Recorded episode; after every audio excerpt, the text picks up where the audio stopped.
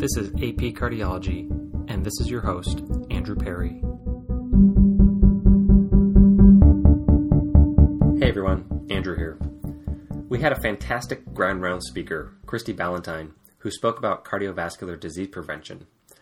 Dr. Ballantyne is the Chief of Cardiology and Cardiovascular Research at Baylor College of Medicine. He has been on a number of important papers regarding prevention, such as the recently published REDUCE-IT trial, showing the benefit of omega-3 fatty acids. There were a lot of interesting points that he made during his talk, and I wanted to pass along some of those to you all. I did get a chance to interview him, but my recording only picks up the last couple of minutes, and that may be the motivation I need to upgrade my recording equipment.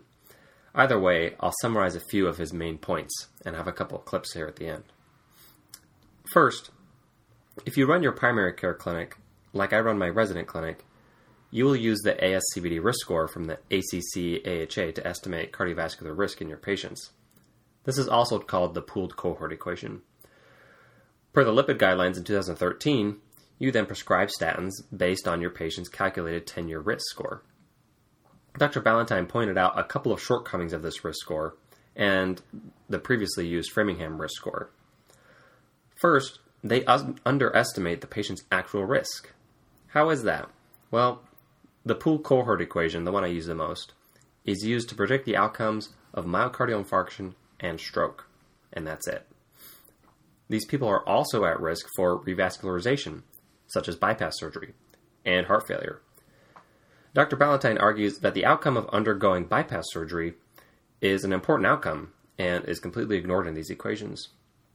And if you look back to the Framingham risk score, the outcome that uses to predict is only myocardial infarction. So, additionally, what about the outcome of heart failure? This is an outcome that's also not predicted in either of these equations. Heart failure with preserved ejection fraction is an increasingly common condition amongst our aging population, and it may be prevented by aggressive blood pressure control. Your ASCVD risk score, or pooled cohort equation risk score, isn't going to guide you in that decision. So overall, these risk score calculators actually underestimate the patient's actual risk. Second, there's an issue with compliance. Trying to convince your patients to adhere to a good diet, exercise, and take medications can seem to require an Herculean effort. Part of the reason for this, Dr. Ballantyne suggests, is that the data is not presented in a motivating fashion to patients. So back to the risk scores. We might counsel our patients about their 10-year risk score and not about their lifetime risk. When you think about those risk scores, the ASCVD risk score, the one that I use, it reports both a 10-year and a lifetime risk.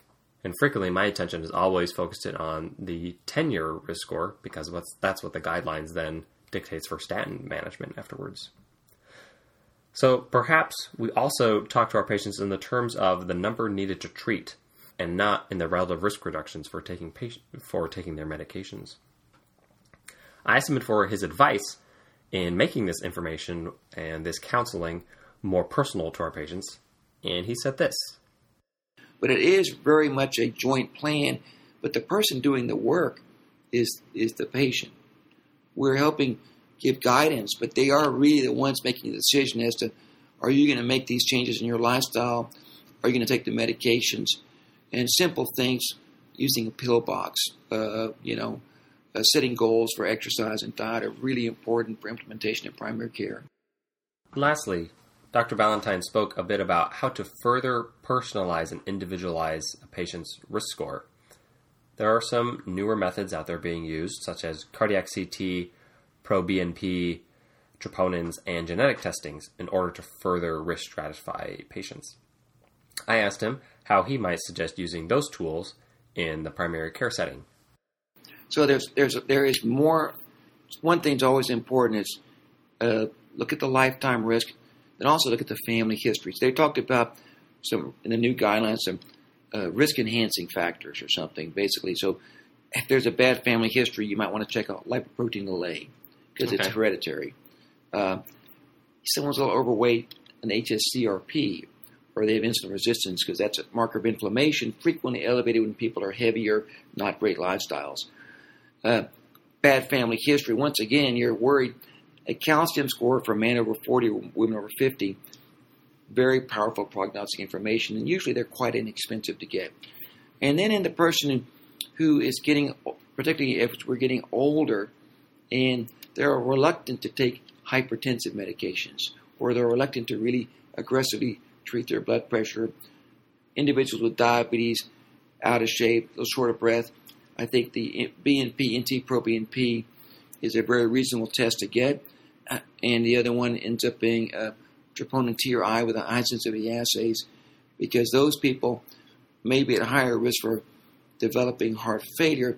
And if a test is abnormal, then we can do an imaging test like an echo. I hope you found that useful. Dr. Ballantyne's talk piqued my interest in this topic and raised a few questions that I think will be useful to explore in a future episode. Thanks for tuning in.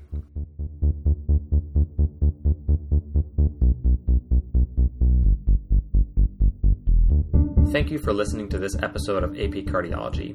This series is co-sponsored by MedPage Today and by the Division of Medical Education at Washington University in St. Louis School of Medicine. Much thanks to the band Broke for Free, whose song Night Owl on their album Directionless EP I've used for my theme music.